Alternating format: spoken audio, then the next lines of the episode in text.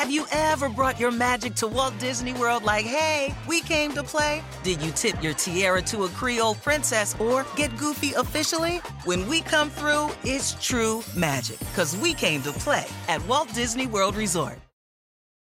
Looking to step up your Mother's Day flowers? The Home Depot has an idea. Let Mom's Green Thumb do some digging with colorful flowers, pots, and premium soils to bring out the most in her patios, walkways, and gardens. Right now, get Vigoro potting soil just $8.97 for strong, healthy, vibrant plants, indoors and outside. Shop our wide selection online and pick up your order in store and give Mom the gift of a beautiful garden. Get Vigoro potting soil just $8.97 at the Home Depot. How doers get more done. See homedepot.com slash delivery for details.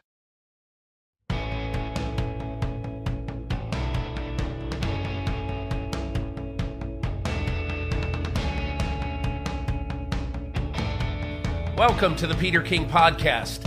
So happy to be back in the home office. And it feels like I've been away forever.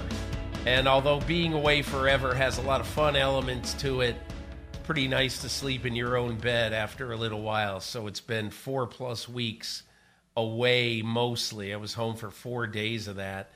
And uh, now, as we record on Wednesday morning, August 30. I'm joined by my partner Myles Simmons and and Myles, listen, you know, I I'm really excited about the start of this season for a few reasons. Uh, not the least of which I love doing our podcast. But the other thing that I think is kind of exciting is that, you know, the table is set. Everything it, you know, it was a relatively uneventful, with the exception of Jonathan Taylor uh, time. But I, I think other than that, you know, it really wasn't a real newsy cut day. And so it just, to me, lends a lot of interest to what we're going to see in the next week as we get ready for week one. As we, as one PR guy was telling me the other day, this is our week zero. And that's exactly what it is around the NFL right now.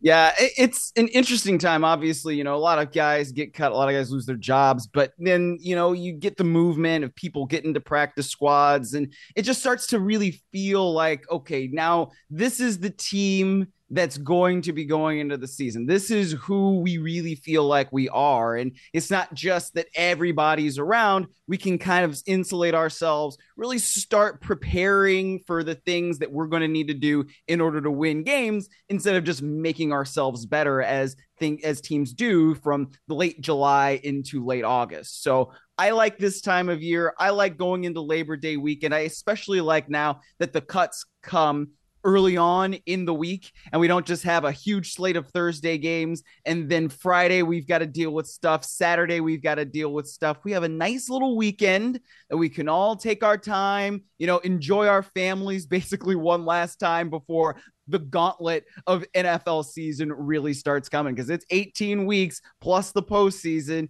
and we all are just going to be in it for real we're going to be joined in a few minutes on the podcast this week by Geno Smith, the quarterback of the Seattle Seahawks. Oh, I spent time with up in Seattle. And also, I had a Zoom conversation with Sean Payton, the coach of the Denver Broncos.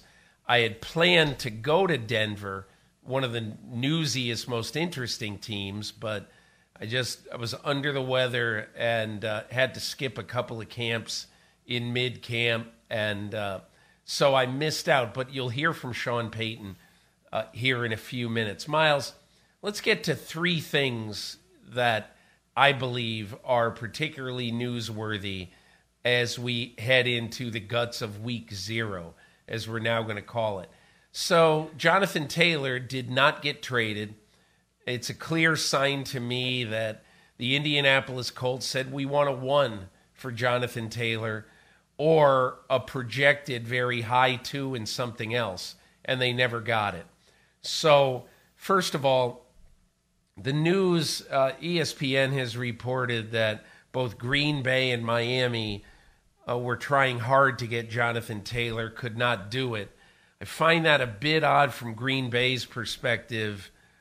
Uh, not necessarily because he's not a great player, because Jonathan Taylor is a great player. But the Packers right now have one of the best one two combinations at running back in football. And look, I thought all along that there was a good chance it was going to be Miami. I'm a little surprised that they didn't do it. But again, you're the Miami Dolphins. You're facing soon having to pay Tua. Do you want to get it? Uh, do you want to do something that you didn't expect to do with your salary structure in devoting, say, 12 million a year to signing Jonathan Taylor? So I, I can understand why teams didn't do it, but now we head into this uneasy truce that there's going to be, and it may be a lot worse than uneasy, quite honestly, uh, with Jonathan Taylor, who, you know, the word on the street, Myles, is Jonathan Taylor is not injured, and that uh, the Colts are going to basically pay him for the first four weeks of this season while he is away and he can get his head right so that for the last 13 weeks they can get some good use out of Jonathan Taylor. But again, that's it's an unresolved situation and if I'm the Colts, I really don't want to head into the season with the situation the way it is, but such is life. Yeah, that Jonathan Taylor still being on the physically unable to perform list, or I guess being transferred to the reserve PUP list rather than you know the active PUP list as it is in the preseason, is one of these things that just fascinates me. I mean, there's a lot of weird stuff I feel like Peter that that has gone on with Jonathan Taylor and the Colts, where you know you've got the team's owner kind of battling the player's agent on Twitter. And then you've got the team's owner coming out on the record and saying, hey, you know, we've not offered a contract. And then uh, Jonathan Taylor's at practice every day, but he's in a hoodie and he just, he looks so discontented. You know, I just, yeah. I don't quite get what the in game could possibly be here for these two sides. And, and it's interesting because, you know, if, him being injured is not the was not the holdup, which apparently it was not in, in the trade. Like, are you really sure still if you're Miami or if you're Green Bay or maybe you were another mystery team that was interested? No, if the guy's not practicing and he's still coming off an ankle injury, and then he lands on the PUP, like I, I, all these things, Peter. Like I, I just I don't know. I, I, it's hard for me to square all of them together to add up to whatever this is. I, I don't I don't really get it. I mean, I do on the one yeah. hand, but on the other, it's like they're all these separate little elements that just they don't seem to fit together to form a cohesive puzzle at all. So that's kind of where my brain lands when I'm thinking about Jonathan Taylor, the Colts, the Dolphins, the Packers, and whoever else. It just it, I, I just I can't quite square it, and I don't know where it's going next. Other than I guess the next checkpoint is what happens week five when Jonathan Taylor's eligible to return? Does he actually come back? And then what happens at the trading deadline? Do, is there a team that makes the Colts an offer they can't refuse because they've seen what their running back situation looks like, you know, over the first, let's call it half ish of the season. And then they say, all right, well, we now know what we could do by bringing in Jonathan Taylor and how much better that could make us, a la what the 49ers did last year when they brought in Christian McCaffrey. Here's the interesting thing, I think, Myles.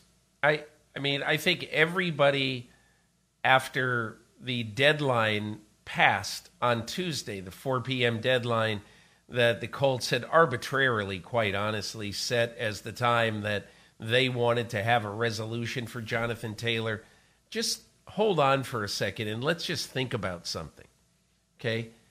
There's no reason why the Indianapolis Colts couldn't trade Jonathan Taylor at some point in the next four weeks. Honestly, in the next seven weeks, you know, all the way up until the trading deadline, there's absolutely no reason. If it continues to be a stalemate between player and team, I would expect them to pick up the phone and call one of these teams again. Maybe call both, maybe call more than two. So to me, Myles, I kind of look at this right now and I'm saying, all right, so let's see what happens if, let's say, uh, Raheem Mostert or, or, or, or A.J. Dillon go down in the month of September, their loss for any significant period of time Uh, I, I, mean, to me, this isn't over. Just yeah. because they say, yeah, we want to have a decision made, there's absolutely no reason that, that it has to be done. So I think if Jonathan Taylor continues to mope around, uh, I still think he he could get dealt. Yeah, and I think that that makes complete sense. You know, eh, there is no trading deadline that happens in August. Like that's not really a thing. Right. You know, the season hasn't even started yet. So it, it was. It was a completely arbitrary deadline that the Colts kind of set. But in some ways, it does make sense because it's like you know you have to make a roster decision on Jonathan Taylor on that Tuesday, eh, whether it is, you know, you're going to have him active and be on the 53, or you're going to say, ah, you know, we're going to keep paying you and we're not putting you on the NFI as they sort of threatened to do earlier in the uh, in August or in uh, July when things sort of started coming to a head here. So I I don't know where this goes. I guess is w- what I keep thinking. I mean, you know, if you're going to trade for Jonathan Taylor, then ostensibly you are saying that we value you enough to not just trade a premium pick for you, but also to come to have you come in and we're going to sign you to a deal that you think is good. So if you are Miami or if you're Green Bay, I mean, is that something that's really attractive to you? I, I, guess to an extent it was, but not enough to give the Colts the kind of premium pick, so to speak, that they were looking for to move on from somebody who they value, but don't value enough from Taylor's perspective so that they can continue on uh, in this relationship that they have with the long term contract.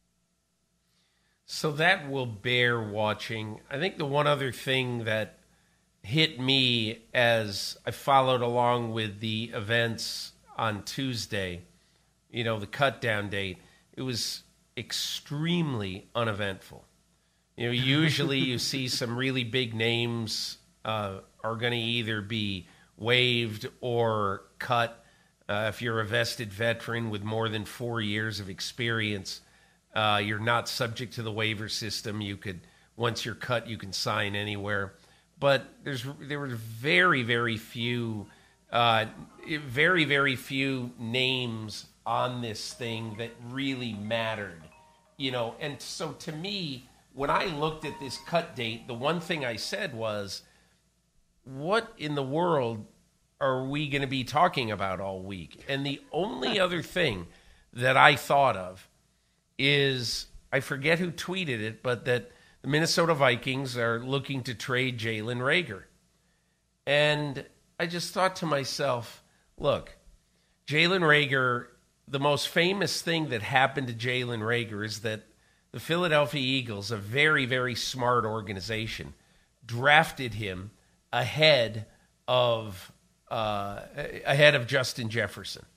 And obviously, that's something that Howie Roseman he told me in in training camp. Obviously, when you when you make a mistake like that, it drives you. It really drives you to be better. And so I think one of the things that was interesting is I said, who in the world would trade Jalen Reagor? And it's just one of those things at this time of year that, you know, a team says, hey, we're trying to get something for Jalen Reagor. And so obviously it's a news item uh, that's going to be put out there. But it sort of strains the credulity to believe that any team in the NFL would trade for him. And now Adam Schefter has reported that he will simply be released. And Myles, the one thing about this that to me is a bit of a cautionary tale now that, look, maybe Jalen Reagor will catch on somewhere. But, I mean, the guy had eight catches for 104 yards last year. They draft Jordan Addison even after losing Adam Thielen, it's KJ Osborn, Justin Jefferson, Jordan Addison, and they got a couple of other young guys who they like. It's if you can't make a mark and you can't stay in a place that could use a little bit of receiver depth, that says it all to me. Oh, yeah, no doubt, Peter. Me too. But, you know, it's not entirely surprising to me based on what we have seen in the past from Reagor that he didn't necessarily catch on with the Vikings. You know, sometimes a guy does need that change of scenery and then he can come in and he can be productive and it can be this and it can be that. But for whatever reason, it just doesn't seem to be working for him. And so w- when you aren't even going to get traded for a conditional seventh, you know, at this time of year, like that to me speaks volumes to what the rest of the league thinks about him.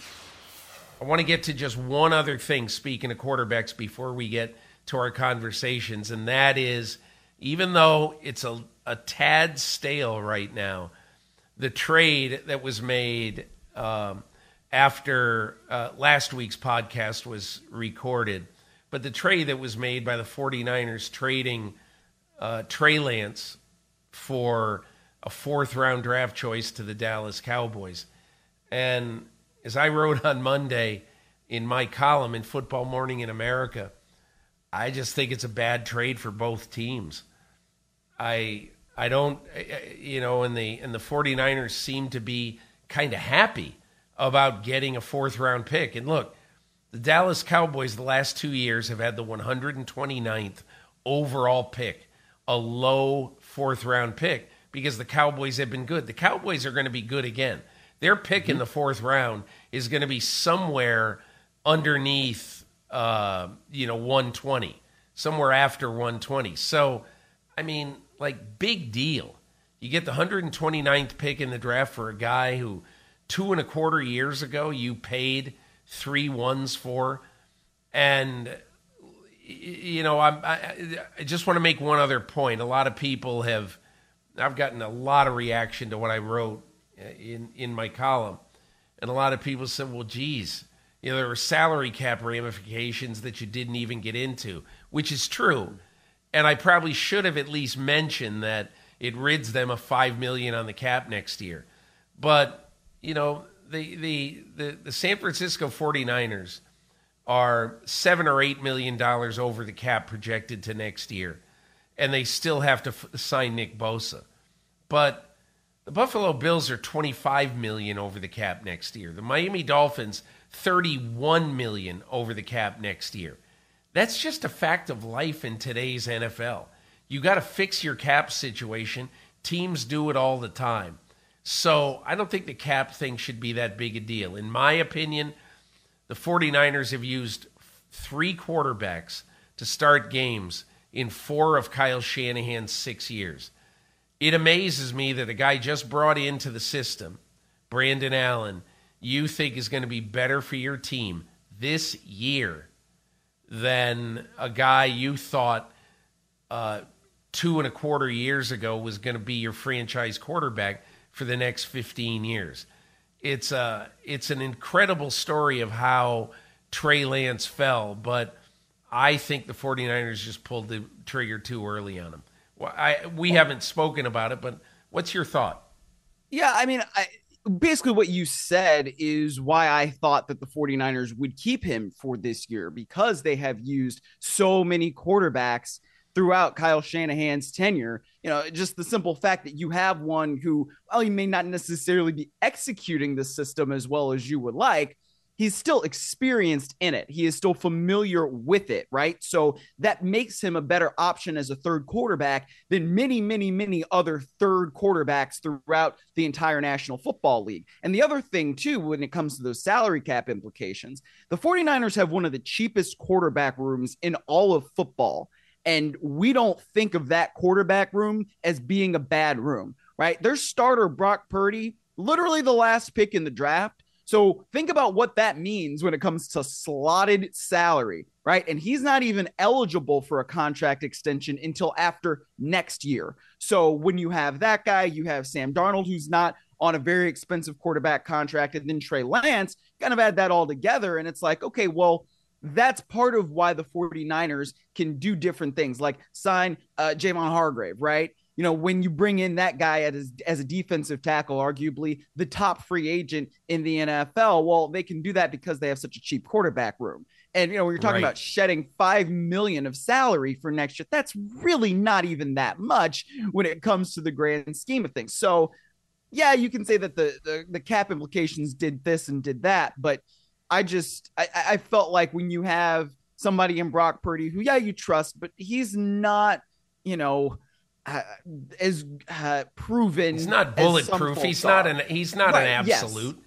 Right. He's not. He's not. I mean, I, I did. I think he was impressive from all the things we saw last year. Absolutely. But you never know what happens with a quarterback going into his second year. Sam Darnold also, like, we know who Sam Darnold is. I've been watching him since he was at USC. He turns the football over. That's just what he does. He's not always an accurate passer. I mean, he could be fine in Kyle Shanahan's system, but I'm not thinking he's going to revolutionize anything. But after that, you know, if an emergency happens, right? Would you rather have Trey Lance? Would you rather have Brandon Allen? I mean, I, I don't know. I guess they would rather have Brandon Allen, or at least they'd rather have Brandon Allen in a fourth round pick than Trey Lance and not a fourth round pick. And that that calculus is yeah. just very interesting to me.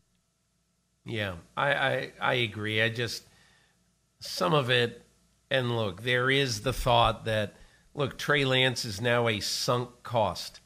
Get yeah. rid of him get the headache out of there. I get it, but the thought that you believe that a guy in your system for now almost two and a half years is if you need to play a third quarterback this year is not going to be better than Brandon Allen who just got there this offseason. I mean, either Trey Lance is the worst quarterback anybody's ever seen, which in the last preseason game, not the third one, but in the second preseason game, he played well. And look, you know, it's a little bit now of the dog chasing his tail that nobody's going to convince anybody. Nobody can convince me that this is a smart move. But we'll see what happens. We'll see who wins. And and look, as crazy as this sounds, and it does sound crazy, but it's not unprecedented. 66% of the time in Kyle Shanahan's career, he's had to play a third quarterback. So, I mean, if if Brandon Allen has to come in and play, this is going to be the weirdest situation ever. He'll have the most pressure on him of any third string quarterback mm, ever. you know, because yeah. everybody will be saying, well, Trey Lance could have done better than that. Anyway, uh, enough of that. Listen, later in the podcast, Myles and I are going to come back and give you our thoughts about the Deshaun Watson situation in Cleveland. How will he play? He is a total, absolute mystery heading into the regular season. We're going to talk about that. But first, we're going to get into our conversations this week on the podcast. Our first one is going to be with Seattle quarterback Geno Smith. Sat with him on a beautiful day uh, last week in Seattle, and he told me a few things about what he's going to do this year that are different from 2022. So here's my conversation with Geno Smith. In Renton, Washington, with the Seahawks, and I'm here with Seattle quarterback Geno Smith. And Geno, I've got to start off by asking you you're a confident person. We spoke almost exactly a year ago. You thought you were going to play well last year, but you were probably in the minority of people who thought that you were going to prove yourself. And you went out, you threw 30 touchdown passes, you threw for almost 4,300 yards, far and away your best year as an NFL player. Were you remotely surprised at what you did last year? Uh, I mean, I wasn't. You know, I really wasn't surprised. Um, honestly, felt like I could have played better. You know, I felt like I left a little bit out there, and uh, I think that was like my motivation coming into the off season is uh, you know try and get better. You know, I know I can be better. It was my first year starting in a long time, and uh, you know it was fun. I had a lot of fun. Tell me if you can pick out a time last year where you're playing the game and you said, man, I knew I could do this. Maybe nobody else did. Was there a game, especially early on, where you felt like, I mean, obviously a very emotional opening game, right. you know, when Russell Wilson comes back and you guys win, but when when did it occur to you that, you know, hey, I can do exactly what I said I was going to do? I mean, to be honest with you, I would say back in like 2016 when I was on the Giants, and then I would say uh, the year prior uh, when I, you know, got to start those three games here in Seattle. Um, we went one and two, you know, but I had thrown like five touchdowns, one interception on a tip pass, um, and I just felt like the game had, you know, really slowed down for me. I felt like I had ownership of the offense. I knew exactly what you know Shane wanted to do and how Pete wanted to do things. Shane Waldron, Shane your Waldron, offensive yes. coordinator, yeah. And uh, you know, I just kind of felt like um, I was being able to control the game more. Um, you know, something that I, you know, like I said, back when I was on the Giants, I started to feel that. And then when I got back in some action, um, you know, I think that was 2020 when I when I played that three-game stretch. You know, I felt like I could control the game. And so coming into the next season, uh, you know, I just felt like from game one, you know, if I played the way that I intend to play, if I just be myself, um, then I'll be able to do some good things. Were you ever thinking during the course of last year, man, I'm really glad I finally got this chance because this is really me? Uh, yeah, you know, I, I, you know, I thought, I think, you know, when Coach Carroll, after the Dallas game, you know, I played. funny part about last year, I played 21 games. I played every single preseason game, every single snap in the regular season, and then the playoffs. And uh, I think after the, the Dallas game, Coach Carroll named me the starter. And uh, that was it for me. You know, I was just appreciative of the opportunity, uh, of him seeing something in me, of the organization seeing something in me to give me that opportunity. And uh, for me, it was just about going and proving them right. You know, I know that uh, they have a lot of faith in me and a lot of confidence in me, but I want to go out there and play the right way and, and make sure that everyone around here um, is proud of the way I play. So let's talk a little bit about your off season and what you have done specifically this year to try to be a better player. You said you felt you left some things on the field. Yeah. How do you think Geno Smith's going to be better in 2023? You know, I think it starts with, um, I, you know, in the off season, I really, you know, changed my diet. Um, you know, I wanted to be, you know, stronger, faster, uh, just a better athlete, and so it started with the uh, off season training.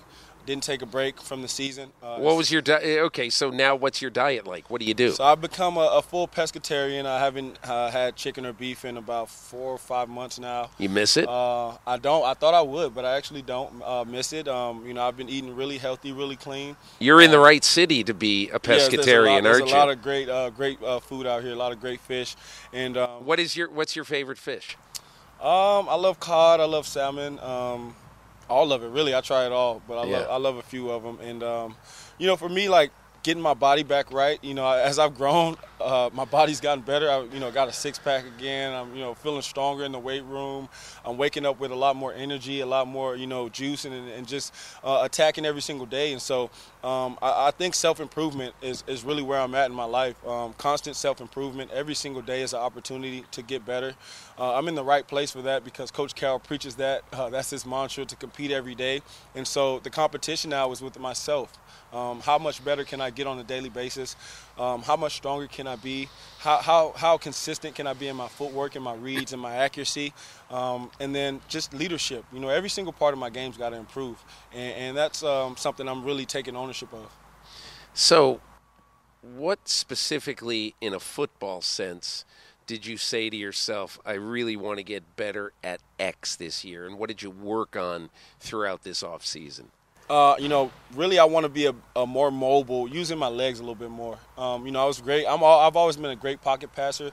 I, I still feel like I don't really, you know, do enough of the stuff on the move and enough of the scramble and um, some of the extra stuff that is not, you know, within the play. And so, being able to create off schedule, and then, um, you know, in the red zone, you know, being able to attack a little bit more in the red zone, score some more touchdowns. You know, 30 touchdowns was great, but I think we can, you know, a bunch of those were just, you know, deep balls and outside the red zone. So if we can, you know, add to that by having more touchdowns in the red zone, our offense becomes that more efficient and explosive. And then, um, you know, third downs. You know, third downs is a critical down in the NFL, and uh, it's the money down uh, for both sides. And so, being able to be one of the better teams in third down, uh, that will help us, uh, you know, allow us to stay on the field longer and keep our defense off the field. And um, you know, when you talk about complementary football, that's what we want to do. You know, we want to make sure that we're playing complementary football and doing all the things that are necessary to winning. And um, those are some things that I feel like I could have gotten better at. The other day, I watched your preseason game against Dallas and saw Jaxon Smith-Njigba, Yeah. you know, really show up on the field. Tell me what you have seen in him, and tell me what you think he will add to this offense. Uh, you know, from day one, he's just a natural, you know, catcher of the football. He can track it. He's all hands. He catches everything with his hands. Um, he, he's a great route runner. Uh, for, for his size and stature, he's very tough. He plays a lot bigger than his size says. You know, I know a lot of people like to harp on his speed, but um, he's running past a lot of really fast guys. And so he's got that football speed, that knack to making big plays that you look for. He understands the game really well. And, um, you know, with the guys that we already have, he's a great complement to our offense. You know, you got a true X receiver in DK Metcalf who, you, you know, you better double him or he, he can go off. You got a true Z or, or a guy that we can move around in Tyler Lockett, who's been a consistent, you know, thousand yard, ten touchdown guy in this league for nine years now. And so you add uh, Jaxon, and then the tight ends that we have, and then the running back room that we have, along with this young offensive line that's just growing, and in my opinion, can be one of the best in the league. Um, it makes a QB's job a lot more easy. And so Jaxon is a great compliment to this team, and he's also a humble young man, and so we, we enjoy having him. I want to ask you a little bit about your mental process and and basically I'm sure that you have had some young kids and I'm sure you've counseled some young kids, but I wonder a story like yours, where you came into the league and you played early, and then you go almost a decade without being a regular starter yep. in the NFL.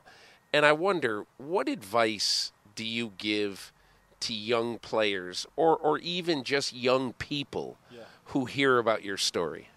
You know, I think the important thing to do is to take ownership not make any excuses, um, not look for a cop out. Don't look for any excuses. Instead, um, find ways to get better. Find uh, reasons to get better. Find your why. You know, why do you do this? Um, that'll keep you in it when maybe no one else believes. And then, like I said, man, just owning owning every single little mistake. You know, if it's something that you did that caused it to happen, you got to own up to it and then get better from it. That's the only way to learn. And uh, yeah, I've been able to talk to a lot of young guys and a lot of guys on this team who are probably in a similar position that I was in, where you know they feel like they are capable starters but haven't gotten the opportunity. And you know if you can, if you let that consume your mind, um, then you'll miss out on the opportunity to work for it. So just train as if you already are. Believe in yourself. Um, the ultimate confidence comes from within. It, it, should never come from you know anyone on the outside. And um, you know be a self-starter. Getting up at you know 6 a.m., going to the gym, writing notes, studying, um, reading, you know, all those things you have to do it. No one can tell you to do it. And so uh, I just took ownership of everything and I made sure that when my opportunity came, I'd be ready for it. If I asked you one or two things you learned when you were not playing that have made you a better player, what what did you learn by watching and by being around other quarterbacks? Um, I would say, you know, one of the things I learned is um, the importance of note taking. Uh, I, am very, very um, particular in the way that I write notes and, and take notes. How do you write notes? Are you very specific? Very, very specific. And um, I, I, have, I mean, piles and piles of notebooks over the course of the years. And if you, you know, I, you know, one day we may have to go through them, and, and, and you guys will see that um, day by day. I've, you know, consistently taking notes, even if it's something that I know already. I'll write it down as if I don't, you know, and I, and I listen to what coach says. I'm, I'm, I'm big on being coachable. You know, I want to be coached. I want to be pushed. And so um, the amount of notes that I take, it just allows me to, you know, remember things way better than if I didn't take notes. And um, another thing that I learned just from the quarterbacks I've been around is uh, the importance of leadership and, and positive leadership.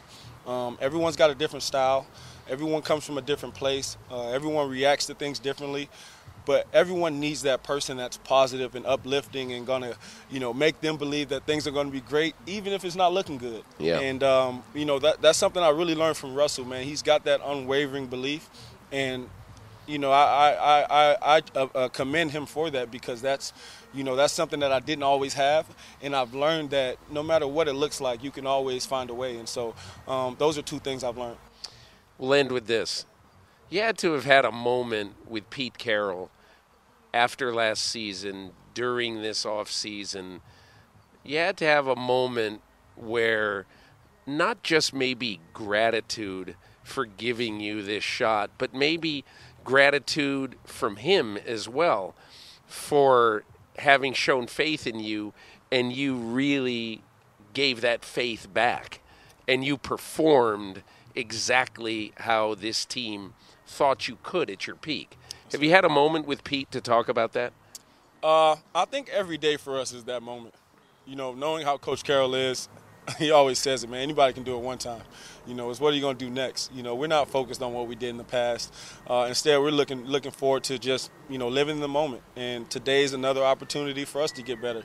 It's a tell the truth Monday. we're out here, you know, uh, on the on the lawn, and um, we're just focusing on a day by day. What is it? Tell process. the truth Monday. Tell the truth Monday is uh, what we do after games, and uh, we go in there into the meeting room and um, we assess what the game was like, whether it's good or bad. We, we tell the truth about it, and, and um, we don't hide from it. We don't run from it. Instead, we look at ways to get better. And so uh, the gratitude for us is the, the, fact that we get to come in and do this thing every single day together.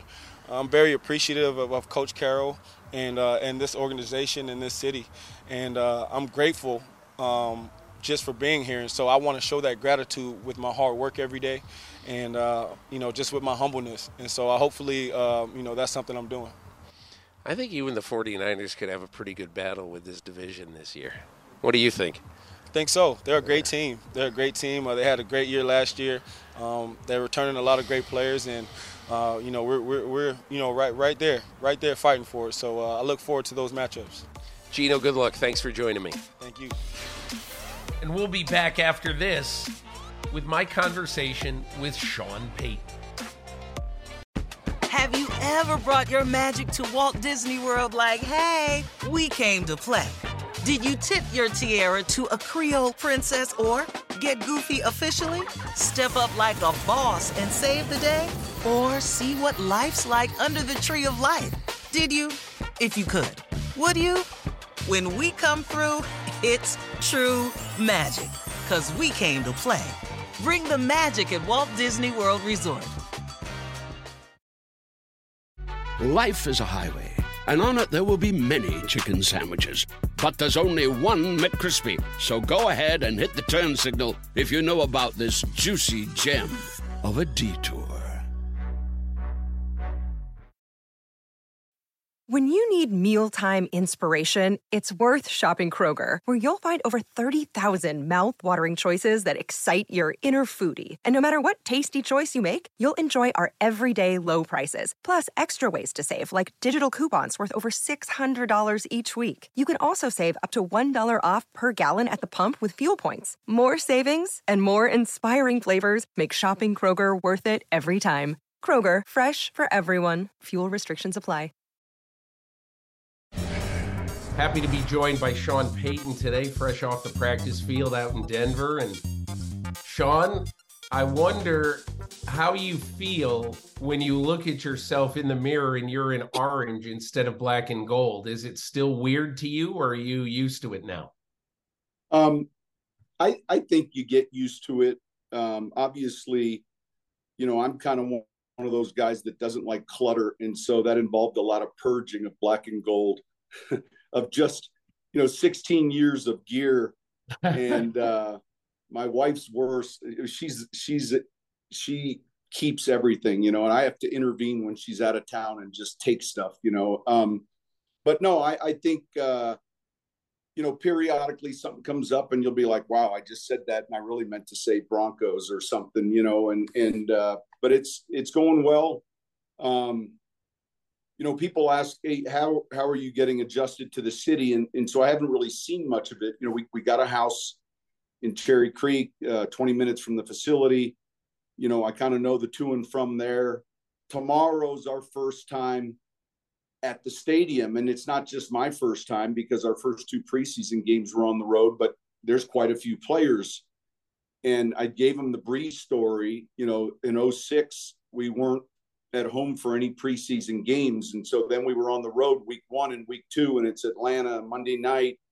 And my big concern was no one's really taken a ride to the Superdome. And, you know, two hours before the game, everyone has to be there. And there's going to be a lot of traffic, you know, with Bon Jovi or, uh, yeah, Bono and Green, all of that. And, uh, and there's Brees stuck in traffic 15 minutes away from the Superdome. We have to send a trooper out to get him. And then it gets worse. He was driving back then those old, oh, it was a range, it was a Land Rover like you used to see at Mutual of Omaha's Wild Kingdom with a rack on the top. And it was an yeah. old kind of typical Drew Brees vehicle. And we get to the stadium and you got to pull into the parking garage. It's concrete, you know, a height restriction. And he's running late. He pulls in and wedges his Land Rover in oh the concrete. God. And so it's stuck. The wheels are, t- he, and he literally stops. He leaves the keys in the seat and tells him, I got to go in. And it's, it's wedged in this entrance. And I'm in the hallway and I'm thinking, you know, Drew's usually four hours before a game, very routine driven. And here it is two hours and three minutes before. And I'm like, hey, we got a game here, you know? And, and so, well, we didn't have a preseason game to navigate the logistics. So fortunately for for not only our players, for coaches, this is our first time, you know, driving to the stadium. So um, I hope you told your guys the story of Steve Gleason and what happened in that game. One of the great yeah. games you ever coached. Absolutely, um, yeah. and it was more than it was more than just football that night. But yeah, um, it'll be it'll be nice to play at home game, um, and all of us to see the locker room, the logistics of where we park, all those things, you know, that you hope to accomplish in preseason. So, Sean, I, I we have not talked in probably six weeks, but you know, you had a you had sort of a weird beginning there with the uh, with the Nathaniel Hackett stuff and the the Jarrett Bell interview, and I wonder as you look back on that, do you say, "Man, I was out of practice being a head co"ch." And uh, I uh, I said something I shouldn't have said, and I don't know why I did it. Why did you do that? Was it just a mistake?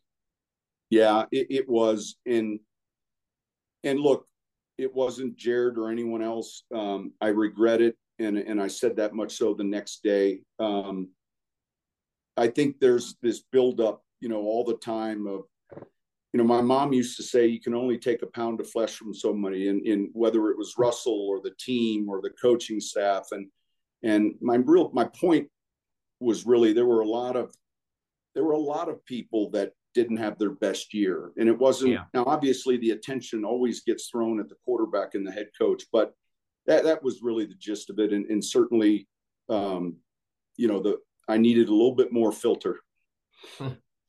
Tell me now that you have been with with Russell Wilson for four or five months. Tell me what he's been like to work with. What's what's your initial impressions of him?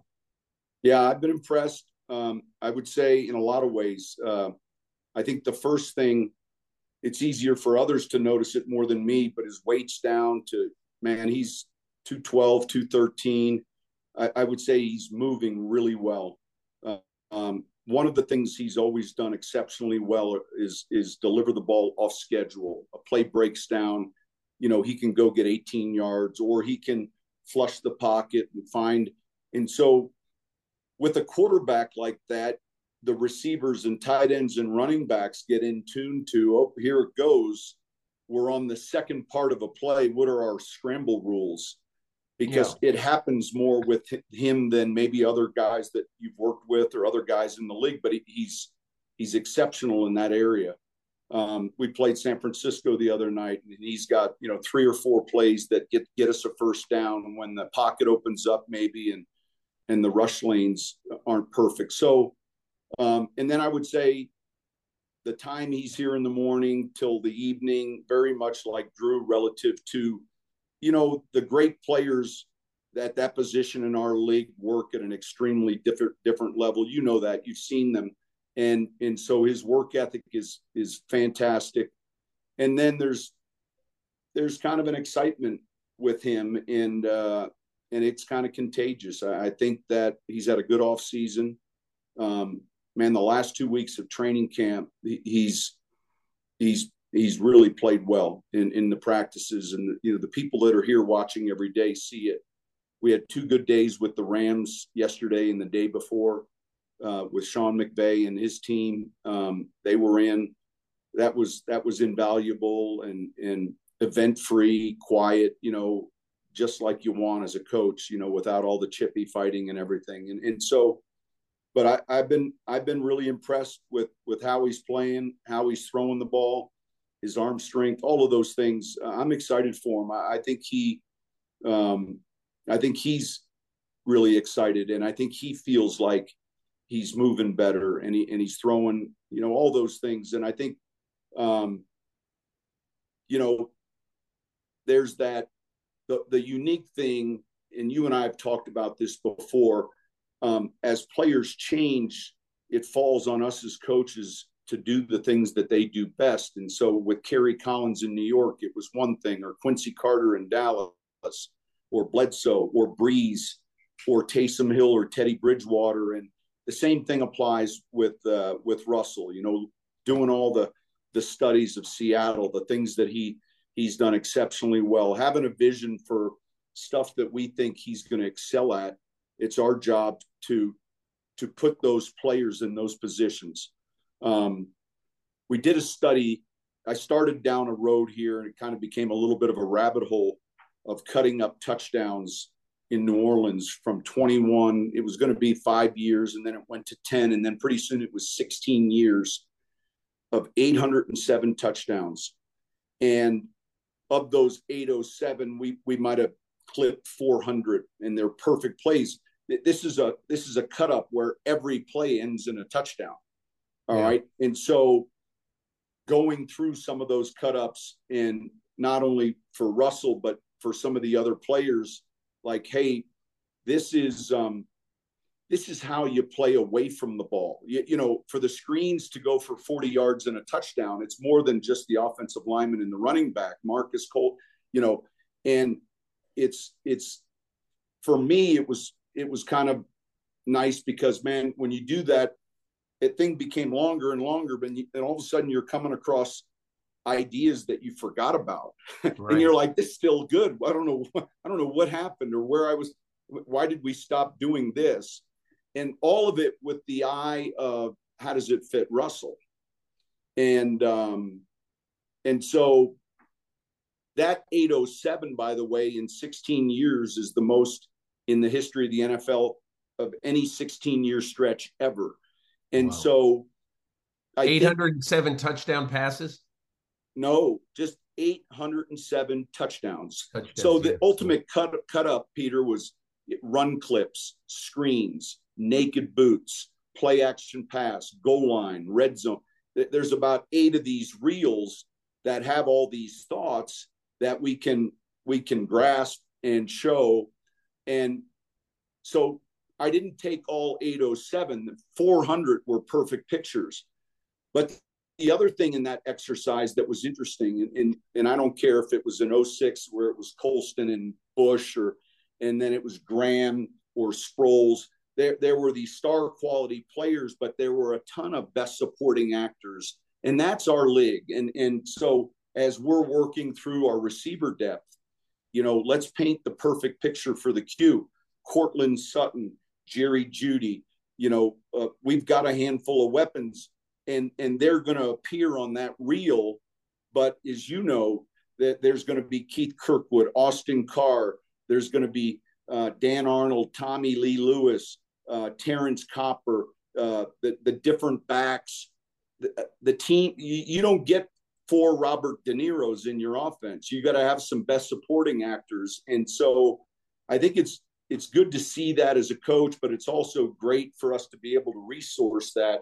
Um, and that's that's a long stretch, you know. And so 807, 16 years. The next was I think New England obviously, and they're and, and we love cutting them up. And then it went to Bill Walsh's 49ers with Montana and Young in the 700s. Um, and so, because you asked the question, do we want to be special? This is what it takes for for a run. You know, anyone that has a long run in our league on a Sunday, a 38 yard touchdown run, there's a lot happening down the field. You know, you, have got to handle the safeties and the corners. So um, it's kind of been a it's kind of been fun starting over. You, you know, you you're literally starting again. Building a new program, and these guys have been fantastic. The players, the organization, everyone, the the, the supporting cast is fantastic, and uh, and I'm excited about it. Sean, one one more thing about Russell Wilson, and I'll I'll let you go. So two years ago, in the 2020 season, I should say now three years ago, but in the 2020 season in Seattle, he's a 69% passer who throws 40 touchdown passes. Last year, he's a 61% passer and throws 16 touchdown passes. Doesn't run as much. Uh, seemed to me, anyway, to have really lost some confidence as the year sort of went down the tubes. What do you see from Russell Wilson in his absolute prime to last year, and can you fix it? Yeah, and I think, look, I can't tell you it wasn't broken, but there were so many things that went into that. And I think the first thing we felt we needed to do was really overhaul and look at the offensive line. And we went out and spent money on Powers and McGlinchey, and we got a young right guard we like, a center from LSU, the left tackle uh, who's who's playing well. You know that position group permeates your building, and so the two greatest allies for good quarterback play are a running game and good defense. If you have trouble running the ball and stopping people, that player is going to be up on the high dive quite a bit. And so I think uh, I don't see any I don't see any physical limitation that's different from 20 or even 21. I, I see that player. And so, not rehashing last season, because clearly it, it, was different. All of us saw it. And, and it was like, it was almost like the weekly update, you know, and I get it, uh, you know, because look, you and I both know what sells. You know, it's the it's the the fantastic stories or the holy cow, what's going on? You know, everything else in the middle doesn't. And right. I would say this he's going to be a lot closer to those 2021 numbers than he was the 2022 numbers. Um, and, and just because I'm seeing it now, we play in a tough division and there's going to be tough weeks and all sorts of hurdles. But um, but I, I I I understand the question and and honestly, uh, I I like what I'm seeing a lot and I would say even I've been pleasantly surprised. Like, wow, the arm talent and and the throws down the field. He's always thrown a really good deep ball, but I do think he's moving a lot better, Peter. I think his weight last year was ten to fifteen pounds heavier, and and and and it wasn't what you were or I. I were accustomed accustomed to seeing, and I at Fox, right. you know, each week we would cover the games and talk about them, and uh, and then you know there's something powerful about a guy with a chip on his shoulder. And I experienced that uh, with my last quarterback when when he injured his shoulder. He got released from the Chargers. There were two teams really that had interest.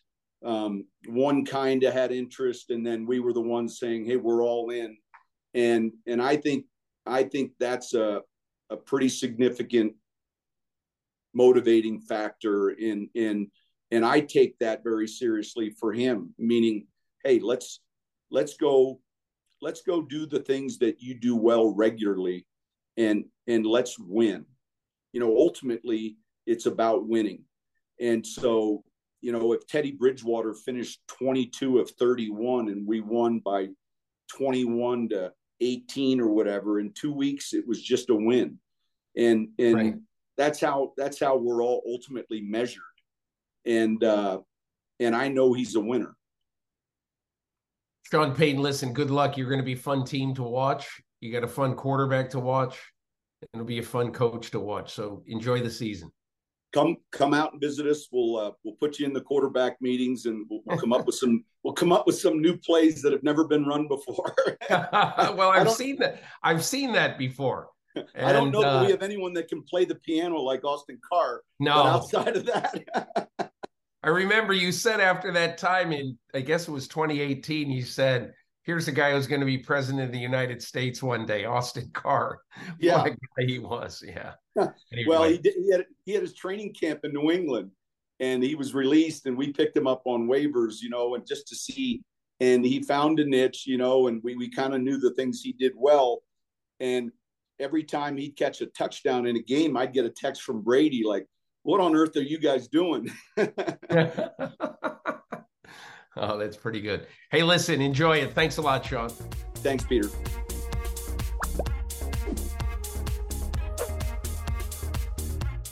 Mom deserves the best, and there's no better place to shop for Mother's Day than Whole Foods Market. They're your destination for unbeatable savings, from premium gifts to show-stopping flowers and irresistible desserts. Start by saving 33% with Prime on all body care and candles. Then get a 15-stem bunch of tulips for just $9.99 each with Prime. Round out Mom's menu with festive rosé, irresistible berry chantilly cake, and more special treats. Come celebrate Mother's Day at Whole Foods Market. Ever brought your magic to Walt Disney World like, hey, we came to play? Did you tip your tiara to a Creole princess or get goofy officially? Step up like a boss and save the day? Or see what life's like under the tree of life? Did you? If you could. Would you? When we come through, it's true magic. Cause we came to play. Bring the magic at Walt Disney World Resort. Dogs are an important part of our lives, and keeping them protected is a top priority, especially against nasty parasites. That's why you gotta check out NexGard Plus, a afoxolaner, moxidectin, and pyrantel chewable tablets. NexGard Plus chews provide one and done monthly protection that kills fleas and ticks, prevents heartworm disease. Plus, it treats and controls roundworms and hookworms. That's a whole lot of protection packed into a delicious beef flavored, soft chew designed to make monthly dosing easy and enjoyable. So the next time you're at the vet, ask about NexGard Plus Chews. They're the one and done monthly parasite protection you want for your dog. Use with caution in dogs with a history of seizures or neurologic disorders. Dogs should be tested for existing heartworm infection prior to starting a preventive. My thanks to Geno Smith and Sean Payton for their time. And I think it's going to be really, really interesting to see Sean Payton's impact on Russell Wilson. Um, I think it's already fairly encouraging that Russell Wilson uh, has a much lower profile. And as people around that building and people who cover the team have sort of indicated in the last month or so, there's just a lot less clutter and a lot less noise around Russell Wilson than there was a year ago. So, be very interesting to see how that uh, pans out. The most interesting quarterback situation right now, Myles, in the NFL, I believe, and look, we can talk about Aaron Rodgers. Obviously, that's a fascinating thing. We talk about Russell Wilson. That's a fascinating thing. Lamar Jackson coming back. Uh, there's a lot of Jimmy Garoppolo.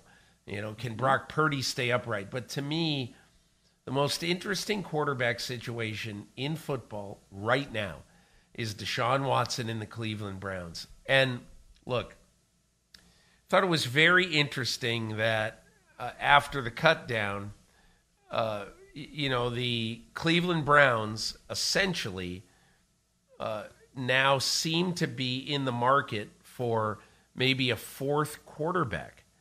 And, you know, you wonder why would they, once they decided to keep Kellen Mond, if indeed, you know, they are going to keep Kellen Mond, he's on the roster now. Um, well, he went, they're in the market for come, another he's quarterback. Have to come through waivers because they did. They did. Yes. They did yeah. Waive Kellen. Yeah. So these okay, they waived him, but they plan to yeah, bring him he, back. Yeah, on the practice squad. And and yeah. and and I would be really surprised if he doesn't come back, yeah. at least on the practice squad, if not as the third quarterback. But probably you're right, probably on the practice squad. But the fact that they're they're looking for a fourth quarterback, you know, I, I, I just it raises eyebrows with me about whatever form of contentedness they have right there with Deshaun Watson. And and look, I was there in the summer, uh, early on in camp, and uh, he's getting defended, and there's a lot of pro Deshaun stuff. Uh, the the crowds were very Watson friendly, even though there's still a lot of people in the city uh, who are angry at the Browns for for picking him up, and and then obviously paying him uh, a ridiculous amount of money. But Myles, you have roots in Cleveland. You have friends in Cleveland. What do you sense is the feeling there about whether Deshaun Watson is going to revert to form or whether he's going to struggle?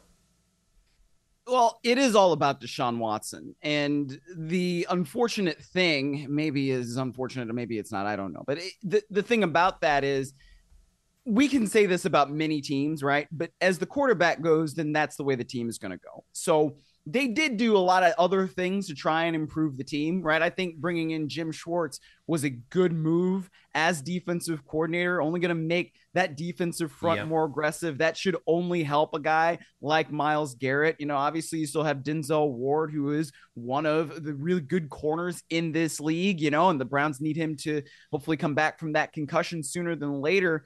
Um, but at the end of the day, it's all going to be about whether or not Deshaun Watson can revert to even 85%, right, of what he was before he was suspended for 11 games and missed the season before as he was still with the Texans. I mean, it's been a long time since we saw Deshaun Watson play at an elite level. That was in 2020.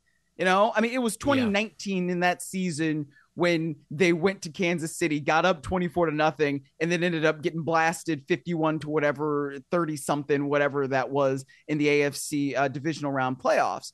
So that's kind of the last time that we saw good, good Deshaun Watson.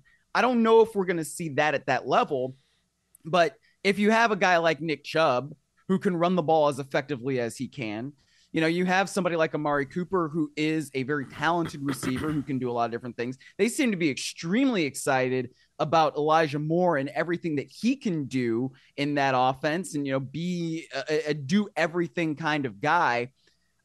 That that's reason to be excited, especially David Njoku. You know, for everything I read from Cleveland, you know, he can't be covered. You know, and that's something that they took advantage of. Um, you know, in that last preseason game as he was getting open. So I don't know where it's going to go, but I do know this. If Deshaun Watson's not performing up to a standard, they're not going to get rid of Deshaun Watson. They're going to get rid of the coach because that's the way yeah. these things work, right? You've paid Deshaun Watson already. That salary is guaranteed. Deshaun Watson's going to be there. And then they're going to try to find somebody who can fix him, right? Or fix the offense around him. And that may cost the coach, Kevin Stefanski, his job if it doesn't work. So the, the Browns need this to work in order to keep this stability. And whether or not Deshaun Watson is elite again or above average, very good, and especially in a competitive division like the AFC North, man, it's at least going to be a very fascinating story to play out over you know the next 18 weeks. So this is what we know about Deshaun Watson. He sat out 100 weeks before playing the last six weeks of the season last year. And those 100 weeks were spent in probably the most mentally high stress times that a quarterback would ever have to deal with or a human being would ever have to deal with. I am not throwing any empathy his way. I'm just saying that, you know, he came back and you have to think that football, maybe it was the first thing on his mind, but he had to have other things on his mind. He played six games. He played more poorly than good. Mm-hmm. The Cleveland Browns averaged 16.3 points per game in the six games he played. And so everybody around Cleveland just said, hey, what do you expect? Uh, he's been through a lot and he hasn't played football in so long. So now, I'm not sure that it's great that he then has, after that, nine months to practice, throw the football around, do all that. I mean, this guy needs to play football. And obviously, there's no games in March, April, and May. So we simply don't know now. He sat 100 weeks, then he played six mediocre games. Now he sat and practiced uh, for nine months, and now he comes in again. I just I don't have a lot of indication right now that he's going to be great. He yeah. might, and he has been great before, and he's still very young. But I need to see it, Myles. Yeah. and I just don't know if we are going to see it. I, I don't know either. And, you know, I mean, it's it, it's a situation of Deshaun Watson's own making, right? He is responsible for yeah. his actions, you know, and he's responsible for not playing for as long as he did because, of course, I mean, first, you know, we it's so fascinating to me too how we got into it, right, Peter? Because it was like, okay, well, Deshaun Watson doesn't want to play for the Texans anymore. He doesn't want to pay for the play for the Texans anymore, and then you get to hear like accusation after accusation after accusation of sexual misconduct and assault and you're like holy crap what in the world? And then he sits out for a year and then you know there are no criminal charges filed. So four teams line themselves up and supplicate themselves at his feet to say hey please come play for me. And then he tells the browns they're out and the browns are like hey we'll guarantee your entire salary. And then boom okay oh man if that's the case of course i want to play for you. But it was never really about the salary but yeah I'm sure that's really the case. I mean, and then you know we get the suspension for um for that in 11 games, and they came up with that as a settlement. But it's just it's it's fascinating to me how we got to this point, you know. And I I don't like you said I I don't know if it's going to work or not, but I do know that what happens when players don't play up to expectations is usually it it falls on the coach, you know. And that's one of the interesting things where the Browns are very different than what we expect from the Broncos, say, if Russell Wilson doesn't play up to snuff, right? I mean, uh, you already got rid of one coach. And Nathaniel Hackett did not do a good job of coaching uh, the Denver Broncos last year. I mean, and that is it's not just one guy, you know. It's not. I, I frankly don't think it was just Nathaniel Hackett. Certainly, Russell Wilson is responsible for many elements of his own performance. But now you bring in a Sean Payton and you say, okay, we know you can coach. So what can you do with him? Right? It's different with the Browns because it's not. I mean, we think Kevin Stefanski can coach. You know, he was coach of the year in 2020, his first year with the Browns. That's the first time the Browns have won a playoff game I mean, since the mid 1990s, back when they were the Ravens, which is another subject that I don't necessarily want to go into because it hurts me personally. But when you have that situation, you you think Stefanski can coach you know, he did good things with Baker Mayfield, then Baker Mayfield falls off the cliff. So then you bring in Deshaun Watson. I, I, yeah, I don't know where it's gonna go, but like you said, I mean, it, it's fascinating because of that element. And if Stefanski cannot get Deshaun Watson to play at a decently high level, then I think we could be talking about another Browns coaching search in January. Well, we certainly have that to look forward to, Myles Simmons. Ought to be a good time in Cleveland if that happens. I hope so. So, uh, that's going to be it for this week's podcast. We touched on a few topics. You heard from some interesting people. And um, we're going to be back next week with our predictions edition of the Peter King podcast. Myles Simmons and I, he doesn't even know this yet, but he is going to give his predictions the exact same way uh, as I am. And also next week, you will hear very interesting conversation I had with Cam Jordan of the New Orleans Saints on the training camp trail. One of the smartest, most interesting players in the NFL. You'll really, really enjoy that. But for now, that's going to be it for this week's edition of the Peter King Podcast. So glad you're able to join me. And uh, next week, we will actually be previewing games that matter. So that'll be a very, very, very good time.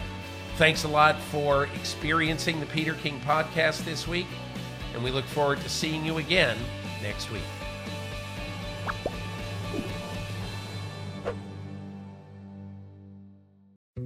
Dietz and Watson's been making meats and cheeses the right way since forever. What's that mean? It means never cutting corners, ever. It means cooking, not processing. It means our Virginia brand ham that's cooked to perfection, then twice baked to layer the flavors. It takes more time, but you can taste the difference.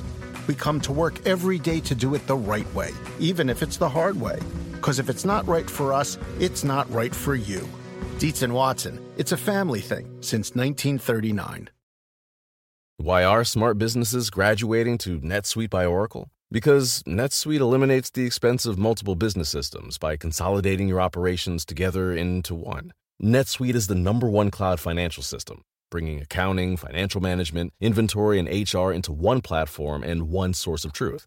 NetSuite reduces IT costs because it lives in the cloud with no hardware required, so you can access it from anywhere. You cut the cost and headaches of maintaining multiple systems because you've got one unified business management suite. Bringing all your major business processes into one platform improves efficiency, slashing manual tasks and errors. Over 37,000 companies have already made the move, so do the math. You'll see how you'll profit with NetSuite too. And now, by popular demand, NetSuite has extended its one of a kind flexible financing program for a few more weeks. Just go to netsuite.com slash podcast 25 for more information. That's netsuite.com slash podcast 25.